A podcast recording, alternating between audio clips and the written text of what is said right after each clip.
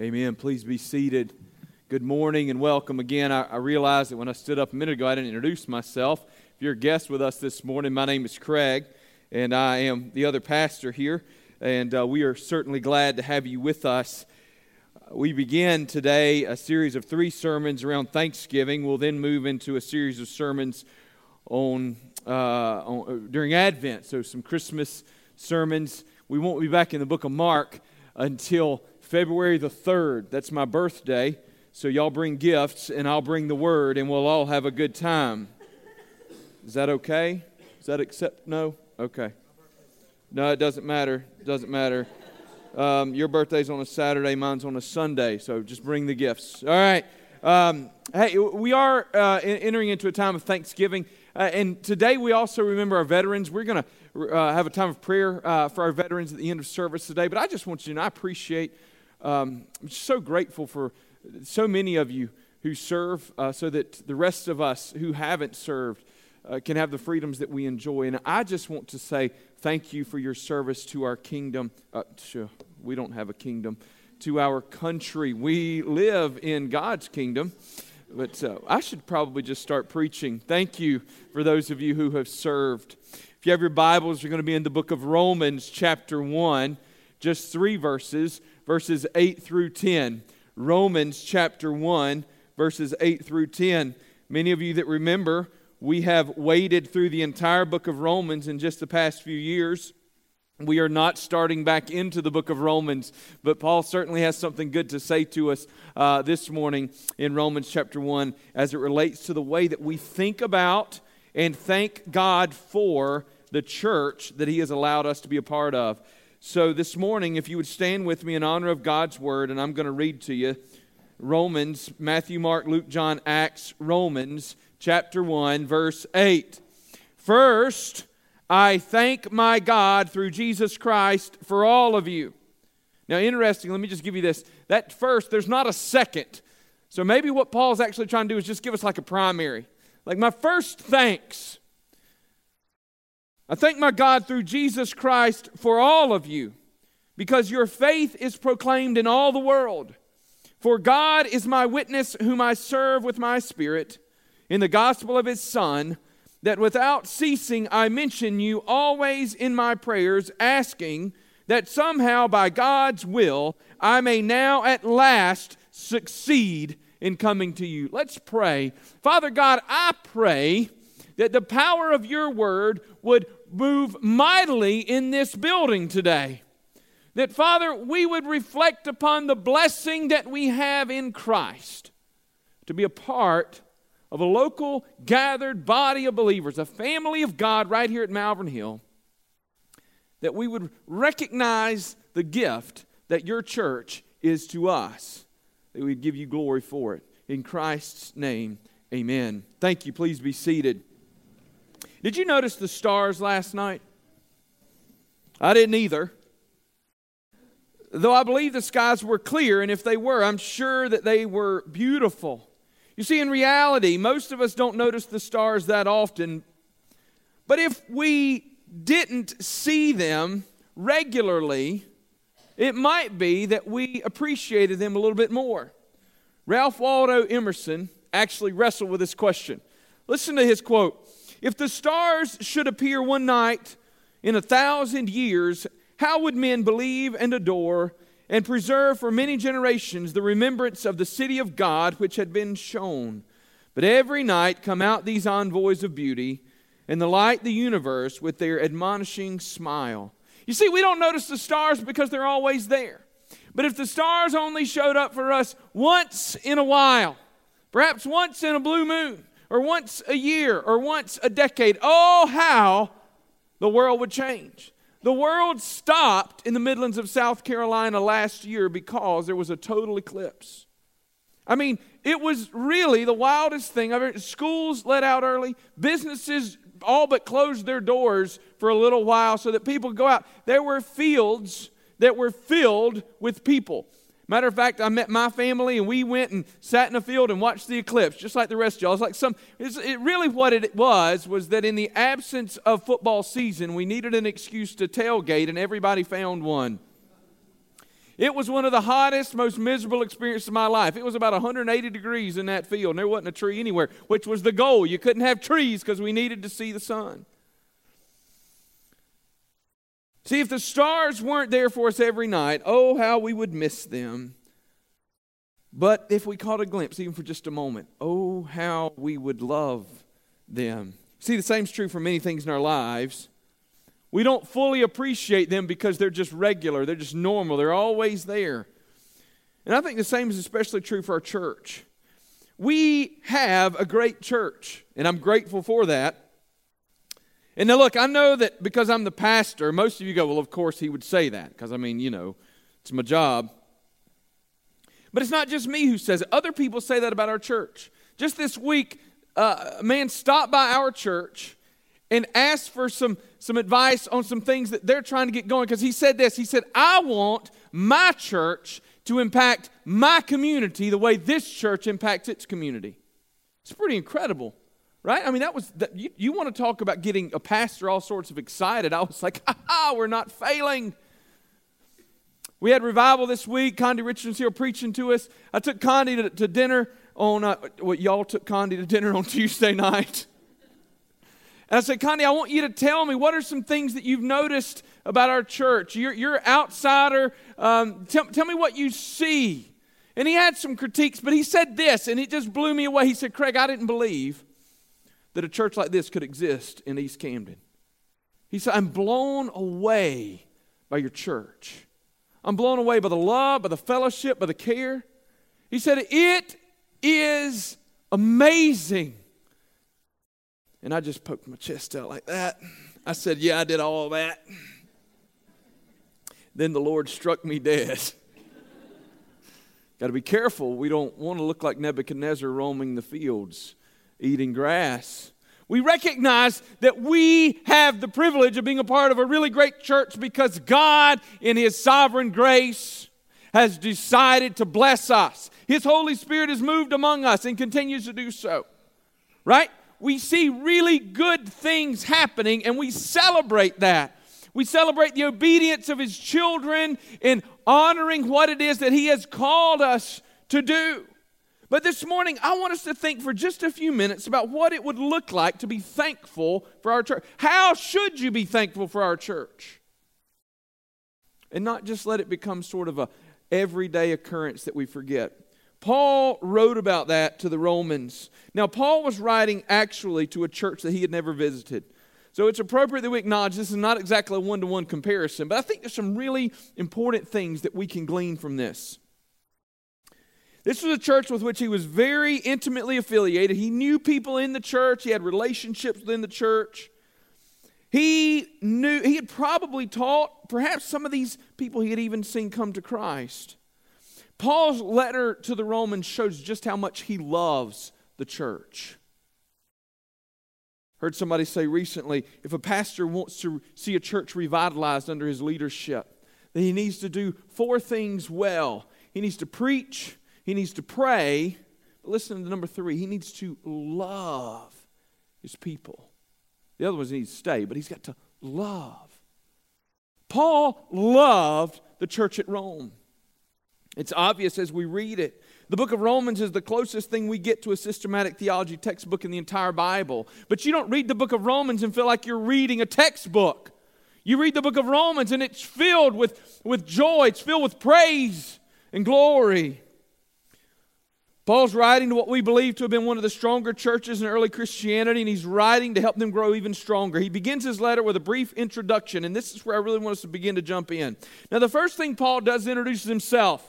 He says, Hey, it's me, Paul. Now, this is the way that people would have introduced themselves regularly in the New Testament times. When they would write a letter, they would begin with an opening statement Hey, it's, it's Paul, I'm writing to. That's not so much different than what we do. Now, when I send an email to one of y'all, I don't introduce myself because in the subject line it says this comes from Craig Thompson. But if I write to somebody that I don't have a relationship with or people I don't know very well, I might write that email or write a letter or even send a text that says, Hey, this is Craig Thompson. I'm the pastor at Mountain. That's how I, how I introduce myself when I call somebody on the telephone. I had to make a couple business phone calls for us this week to uh, adjust some of the, the services that we have um, as, as, the church. And they say, Hello, how may I help you? I say, Hey, I'm Craig Thompson. I'm the pastor at Malvern Hill Baptist Church in Camden, South Carolina. That's essentially what Paul's done right. Hey, it's me, Paul, apostle to the Gentiles. And they go, Oh, we've heard about you. Okay, cool. What do you have to say to us? So he addresses them first. He spends five and a half verses reminding the church who Jesus is and what he's done. Now, watch. Paul says, It's me. And then what does Paul say? It's Paul. I am the man. Y'all should follow. No, Paul says, Well, it's me, Paul, servant of Jesus Christ. Wow. The Apostle Paul. If you had a business card, Paul might say, Paul servant of Jesus Christ. And then he spends five and a half verses reminding the church who Jesus is and what he's done. Paul wants to get off to, on a good foot right here. Paul, servant of Jesus Christ. Oh, by the way, do you remember who Jesus is? Let me give you some input. This Jesus who brought the gospel was promised beforehand. He's given us his prophets and the scriptures. All these things. Then Paul addresses the Roman believers, and this is where I really want us to focus. Watch. He addresses the Roman believers beginning in verse 6. He says, including you who are called to belong to Jesus Christ. How about that? Paul addresses the Roman believers as called to belong to Jesus Christ. And then in verse 7, grace and peace to those or excuse me, to the, all those in Rome who are loved by God and called to be saints. Paul says, Church, you're not just a social club. I'm writing to you as the called out people of God. Now, Paul is writing to a mixed congregation of Jews and Gentiles. Understand that up to the point in time where Jesus comes and institutes his church, the Jewish people were seen as the people of God. They were the called out ones of God, and yet Paul writes, and he doesn't say, I'm writing to the people of God and to the Gentiles. Paul says, I'm writing to all of you who collectively together are called out as God's people. All right? So you are the people of God, loved by God, and called to be what? Called to be saints. This is not just a social club, these are God's people. These are God's children. The Greek word for saints is agios. It comes from a word agos that means, and there's actually a hard H in there, but we're going to leave that out. It means an awful thing or sacred. Hagios is translated seriously as holy, and saints are the Holy One. The definition of this word is something like one that is most holy, you ready? On account of their connection with God. We might say it like this A saint is someone who has been changed to be like God. There is a family resemblance. Paul is writing and saying, I'm writing to the Smiths. Except he says, I'm writing to the saints, God's people. If Paul wrote a letter to Malvern Hill Baptist Church, consider how powerful it is that he would say, Paul, and a servant of Jesus Christ, to the people of God, saints at Malvern Hill. What a blessing. That's how God has blessed our church. We've got to begin where Paul began. You all, we all are God's people. When we begin to think about how it is that we would thank the Lord for our church, we begin by saying, Thank you, God, that you have called out a group of people right here at Malvern Hill and have allowed them, allowed us to be called by your name, and you have worked to make and remake us into your image. Y'all, that should bring you joy unspeakable. That God says, Here's my name. Wear it with pride, wear it with joy, and give Him praise and glory and honor as a result. These are the people we are. This is who we are. This is who you are. But beyond what God has done for you and called us collectively, what are the things for which we should thank our God for in relation to our church. Number one this morning, you should thank God for your church's reputation. Notice in verse 7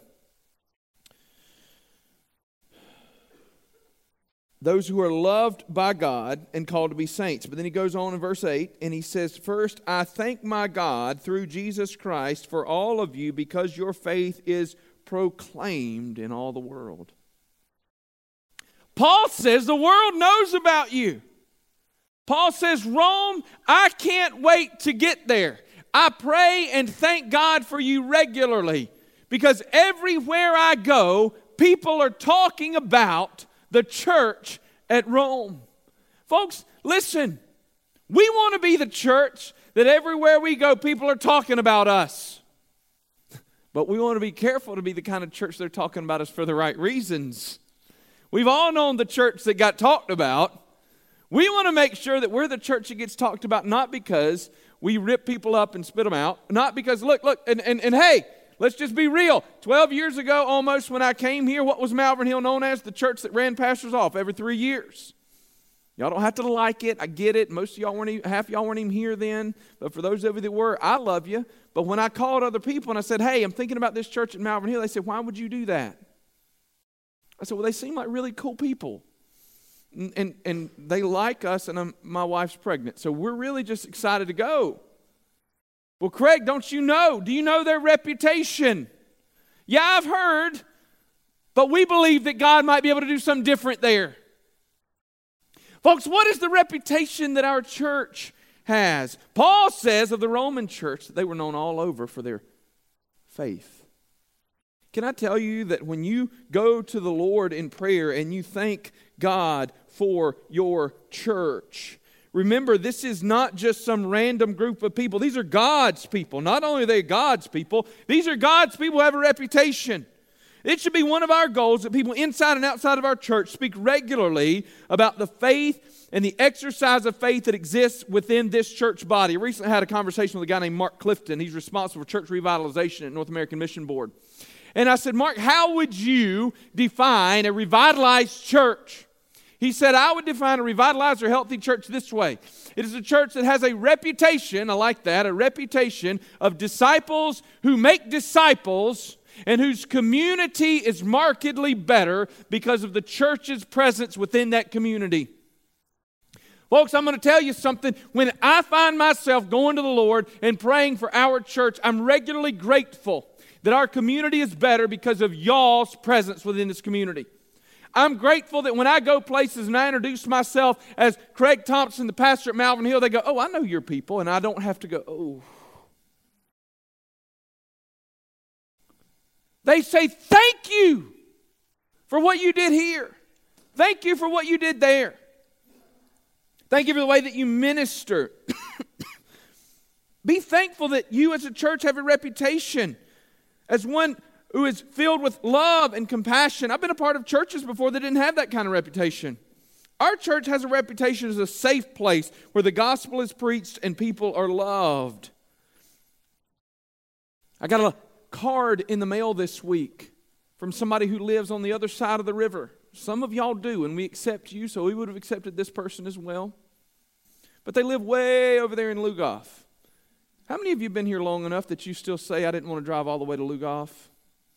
When Angela and I moved here, we thought that was the craziest thing in the world. People say, I just didn't want to drive all the way out to Lugoff. Now, some of y'all live like on the other side of Cassatt, and you're like, man, I don't even want to drive to Camden. Forget about Lugoff. But look, after we'd been here about three years, we, we'd look at each other and go, man, I don't want to drive all the way to Lugoff. You know, it's like six whole minutes to get there. Anyway, from way over in Lugoff, wrote, wrote a card. It's laying on my desk.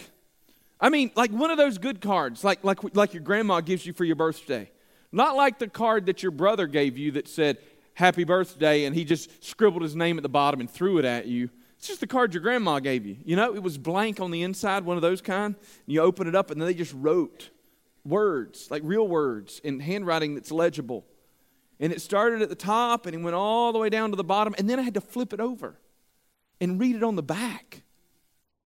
And it just said, I want to thank you and your church for the way that you all minister in this community. Isn't that incredible? It was somebody who had attended our fall festival and said, I'm, I'm, Great job on that event, but not just that. Thank you. From somebody who attends another church on the other side of the river, thank you. Folks, that's your reputation. Isn't that incredible? How about this? Condi bragged on y'all multiple times. He bragged on y'all. He said this He said, Craig, they are a really great church to preach to. And you are. I said, I know. It's fun. He said, Man, they really lean in. That's why he preached so long. I thought he wouldn't hush one of those nights. If y'all keep, when y'all keep listening, see, we pastors, we feel inspired to keep preaching. Quit. Don't roll your eyes. Just focus. You lean in. Hey, that's not coming from me. That's from somebody that comes from the outside. that's your reputation. Be thankful for that. Thank the Lord that you get to be a part of a church where you don't have to be embarrassed to invite someone to come with you. And y'all, I, I, don't mean that to be sorry. I have, I have been on staff at churches before when I would talk with somebody about the Lord, and they would ask me about, about coming to the church. And in all honesty, I struggled with whether or not I should invite them to come with me or urge them to go to a healthier church down the road. And that, that, like, that's not funny, that's not sarcastic. It was a real legitimate question for me as I labored over how to provide the best care for their soul. Praise the Lord for the reputation that you have as a church that cares and invests. But hey, don't sit back on your laurels as you thank God for it. Make sure you keep it up, right? Make sure you keep it up. Number two, thank God for your church's care. Be thankful that our church has a reputation for also being a place that cares very well for each other. Based on some of Paul's writing in this letter related to the relationship between the Jews and the Greeks, we believe that one of the issues that this church had was a struggle between exactly how it was going to always care well for each other. You got this mixed multitude of people, right? And yet, somehow, with this mixed multitude of people who didn't have a whole lot of things in common, Paul was still able to write a letter that is almost all positive. Very little harshness in this letter. Folks, we want to make sure that we're the kind of church that looks like the Roman church where you got the Jews and the Gentiles and the people of all sorts of backgrounds coming together and yet related to one another in Christ. Paul writes to them and says, You are the family of God, the called out ones, the saints, not like the, the super saints and the JV saints. You are all the saints of God. One family. Thank God for the way that your church cares. Paul writes to the Romans, and later on, he's going to actually say, I'm going to try and get there to visit you. And when I get there, I know you're going to take good care of me. Why? Because the church had a reputation for hospitality and care. He didn't have to worry that if he showed up in town, he was going to go hungry. Paul knew about this church, and he knew that when he showed up, things would just get done. He would get taken care of. Folks, you want to know one of the ways our church really shows up in times like death and crisis? I regularly hear people say things like, wow, I've never seen a church do this. When things are not good, I'm thankful that Malvern Hill is the kind of church, when everything else runs out, you guys run in. And that is to your credit. Folks, you should regularly find yourself saying, Lord Jesus, thank you that you've allowed me to be a part of a church, that I don't have to be alone. That I know, God, you'll never leave me or forsake me, but Lord God, I am a part of a church that won't run away. If you don't know you're a part of that kind of church, then let me just tell you today this is that kind of safe place. Some of you are guests with us, some of you visited, you've never taken that next step to join, to jump into a life group, to, to engage in membership. Some of you it's because you got burned up at another church. I'm sorry that that happened to you. But can I tell you that this is the kind of place that surrounds her people and takes good care we don't shoot our wounded, we nurse them back to health. I know because I've been the pastor here for 11 years. I say 11, I've lived here for 11 years and six months or so, but through a period of about six months, this church pastored me more than I pastored the church. Angela and I know what it's like to receive the care of our church. When our children were born, we, there's been some medical issues, some health problems through the time, uh, through, through an adoption process that nearly killed all of us. You guys walked with us. And I mean walked. I mean, sometimes like our kids would just disappear because somebody took them and hid them in a room somewhere so we could go hide in a room somewhere. We understand and are grateful for the care that this church provides. Many of you have been recipients of that. Maybe it was a time of death or medical crisis, but there are countless others when marriages are struggling, when finances are tight, when spiritual darkness settles in. Malvern Hill shows up. They cook, they clean, they pray, they preach. Sometimes they just sit in silence like Job's friends. I've sat in those rooms with some of you where words don't get spoken. They don't have words or answers, they have time they have a ministry of presence. Thank God for your church's care. Thank God. Thank God that your church is, has a reputation of taking care of her pastors and of her leaders. We're growing in those areas. Great. Some of you here for a business meeting just uh, last Sunday. Our, our church approved a, a sabbatical for me in the month of January. I'll be gone, trying to become a better pastor for all of you. Not like gone forever, just like going from here for a few weeks. You know, and that's something that, that our personnel committee comes alongside and they say, we want to provide care for you and for our other pastoral staff. How can we care for our leaders? How can we come alongside? Folks, that's a great thing. And I want to encourage you. I want you to go home and thank the Lord today that you're a part of a church that cares. How many of you have been the recipient of a casserole from Malvern Hill Baptist Church? Right? How many of you got a bowl of banana pudding before? You know? It's great. You want to know what it's like for this church to care? Show up tonight at our Thanksgiving dinner. Because some of you are going to walk in and you don't really want to be here tonight. Let's just be honest. Some of you don't feel very thankful. You're tired. It's been a long week. You spent all day yesterday doing whatever, and nothing seems to be going right. And the last thing you want to do is go home and cook something to bring this evening. And you're like, you know what? I'm just going to show up. And those people, ah, maybe you show up tonight and you sit down at a table, and you might discover that there's somebody there willing to listen a shoulder that you can cry on, a person that will pray for you. Celebrate a church that cares. Number three, thank God for your church's prayers. How about the prayers of your church? That is something for which you should be thankful. Paul mentions them often in his prayers. I thank my God through Jesus Christ for all of you because your faith is proclaimed in all the world. I thank my God. How does he do that? In his prayers. Then he says, For God is my witness, whom I serve with my spirit.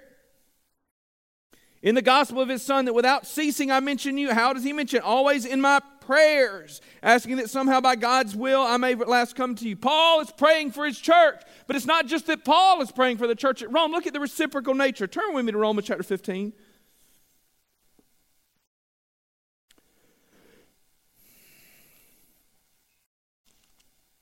Romans chapter 15, verse 30.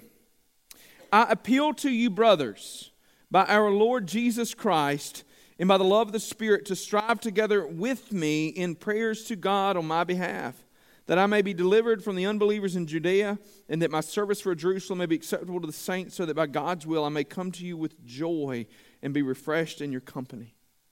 It's not just that Paul is praying for the church at Rome, and Paul is writing to the church at Rome as one of her leaders and saying, Please pray for me.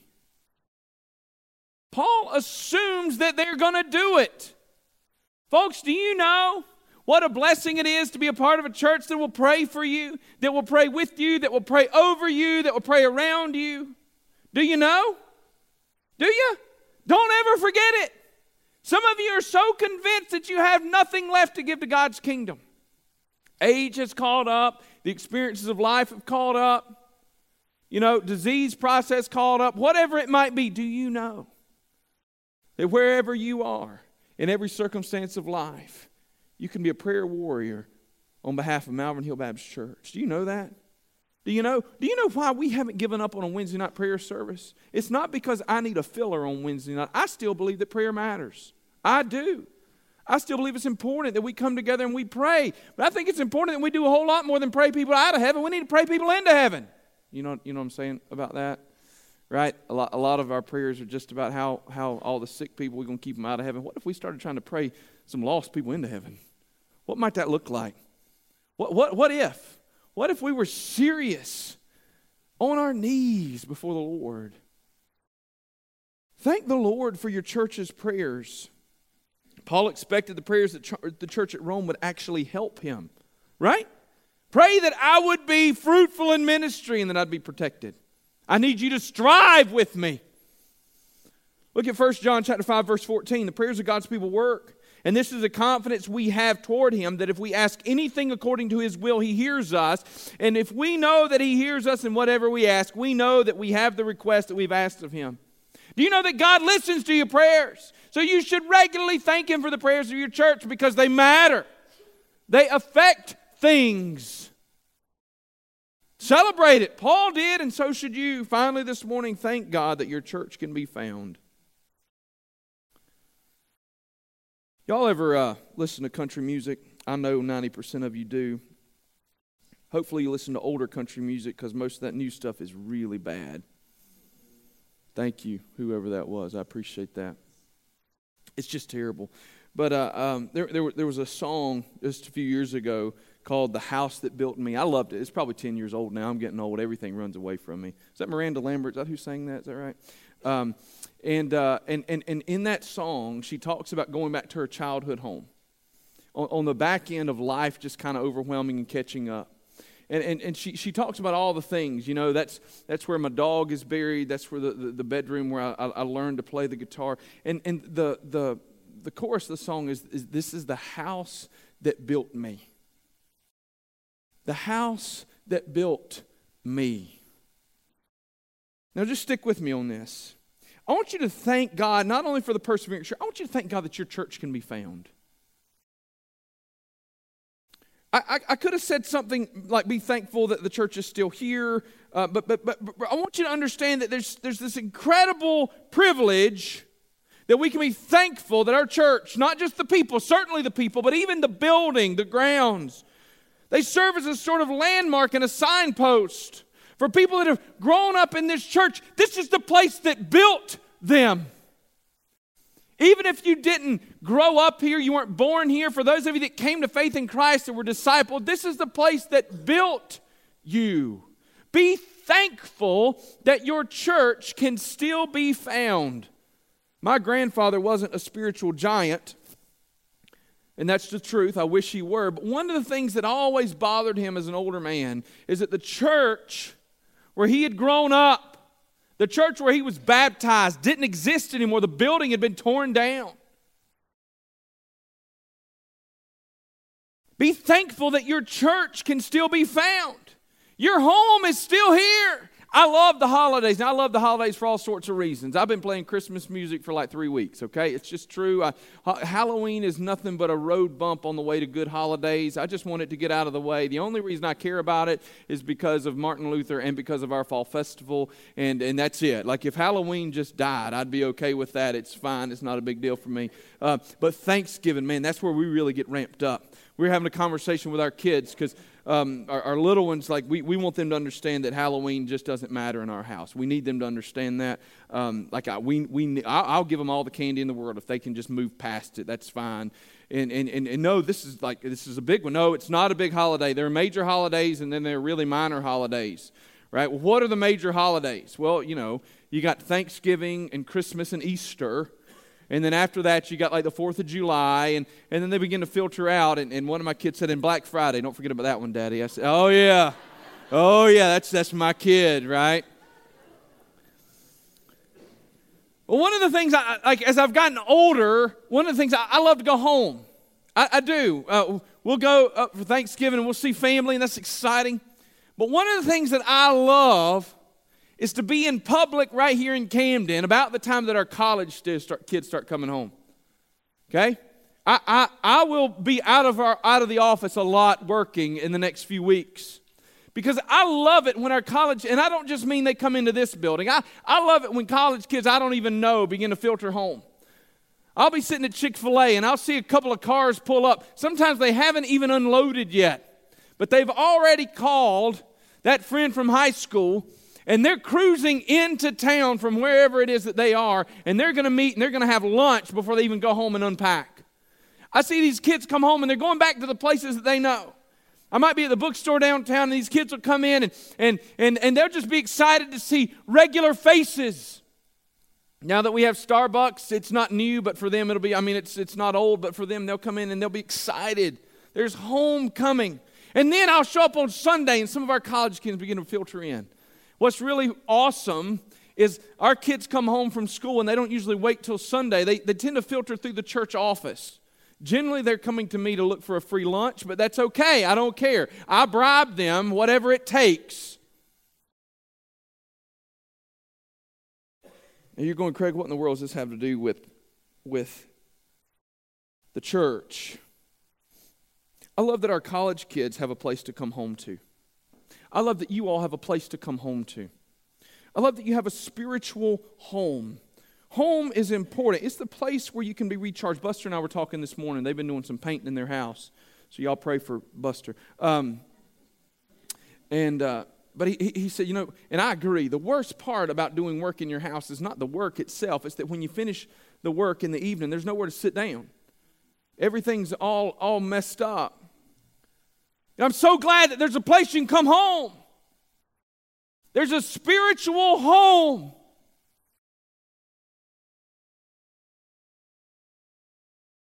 Homes where you come not to be judged, but to be restored, and where you come to be healed.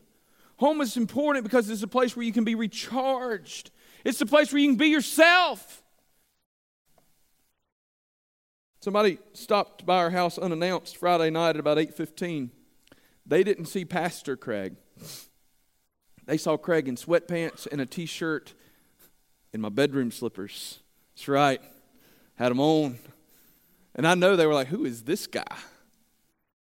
because they were in my house. This is your spiritual home. Thank God that your church is here. Paul wrote, get this, there was a church in Rome. Do you get it? Don't miss it. We can read the book of Romans and forget that there was actually a church that he was writing to. There were people there. There were people there. There was a place where Christians could go and be safe and welcome. There was a place where the lonely could go and be safe and welcome. There was a place where hospitality was practiced and non judgmental love was practiced and the gospel was preached and people could come home. The church at Rome mattered a whole lot to be home. Why? Because the church at Rome was made up of a messed up group of people. They'd been kicked out of Jerusalem. That's how the church probably started. They all got, all the Christians got kicked out of Jerusalem. They ran to Rome. They established a church. And then, not too long after, they kick all the Jews out of Rome. And so all the Jews left, and it's just the Gentile believers. And look, they're this ragtag group of people who doesn't have the history of the Old Testament really undergirding what they're trying to accomplish. And then over time, the, the, the Jewish fear sort of fizzles out and they begin to filter back in. You ready for this? So you got the church that's all of a sudden been filled up with all the newcomers, and then all the old folks show back up. And I don't necessarily mean old in age. I just mean like the older, the older people, the people who've grown up in the faith. You want to talk about the potential for some serious conflict? The folks that show up and say, "No, no, Sonny, this is the way we do church around here." And yet Paul writes and he says, "I'm so glad that there's a place." Folks, when you thank the Lord, I want you to praise God that the church can be found. I want you to praise the Lord that your college kids have a place to come home to. I want you to be grateful that you can look at your kids growing up in our student ministry and you can say, This is home. And whatever else the world may throw at you, this will be the place where you can come back and be safe. We might sing a song that you know. There will be a face that's, that's normal. You can come and be hugged and cared for and lifted up.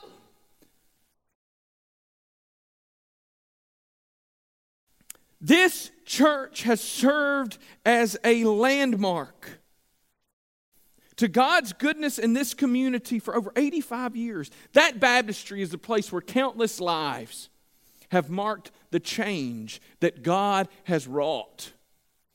Every once in a while, somebody randomly walks into our church. They begin to look around. Usually happens at funerals. And they go, Man, I can't believe it. I can't believe this place looks the way it does. But then inevitably they go back and they go, I remember the green carpet. Some of y'all been here long enough to remember that. You know? And me and Johnny, we used to sit back there, and I remember the time the pastor called us out from the pulpit. And I remember the look on my mama's face when she found me. you know, I can still walk into Zion Hill Baptist Church and see the baptistry where I was baptized the classrooms where I was taught, even the room where I bowed with my pastor and my parents to give my life to Jesus. You know, I walk in there and it smells like home. Your olfactory senses closely tied to your memories. And it takes me back. It makes me feel safe and comfortable. It's odd. I, I don't know half the people there anymore, but in some ways, when I walk in, I feel like it's more my church than it is theirs. Because for the first 20 years of my life, that's the church that built me. And I'm so grateful that I can still drive down East Main Street in Spartanburg, South Carolina. And everything there has changed. Y'all, the explosive growth is unlike anything I would have ever dreamed as a kid. Everything has changed. And yet, Zion Hill Baptist Church still sits on that corner. A testament to God's goodness to that community for I believe now over 150 years. Thank the Lord that your church can still be found. Praise God that it's a place that can build you.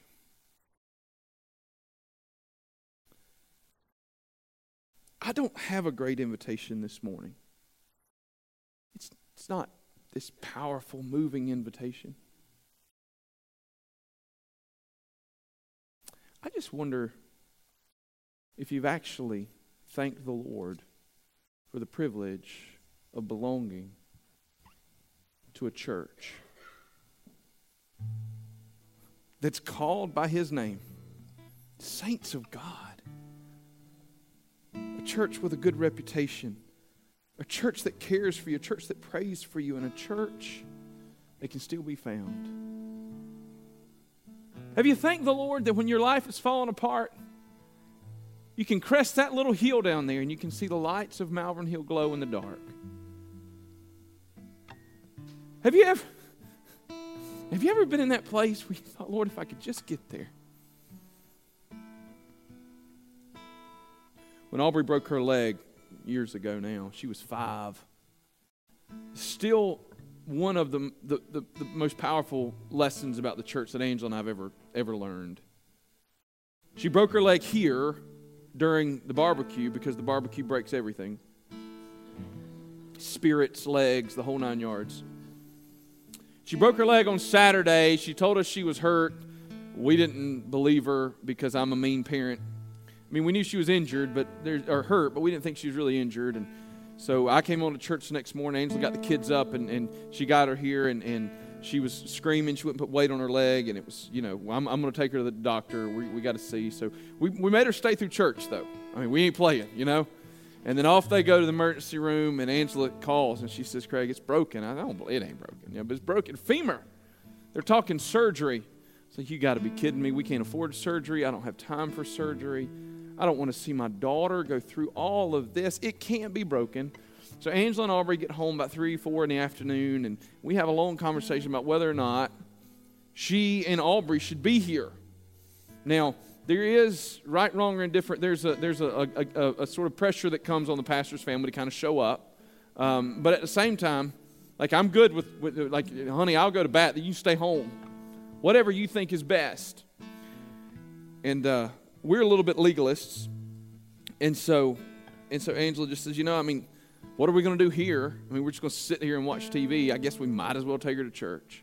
It's going to be, you know, bad one way or the other. I might as well just take her. And so we put her in a red wagon and we drug her up in here. Some of y'all might remember that.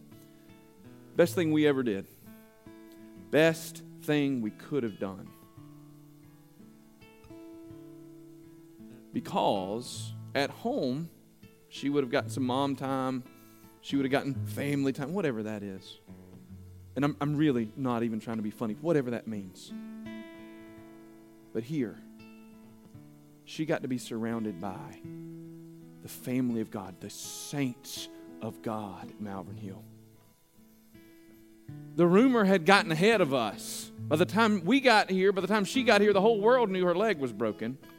There were teddy bears and balloons and candy. And we limped into church depressed, and we left encouraged.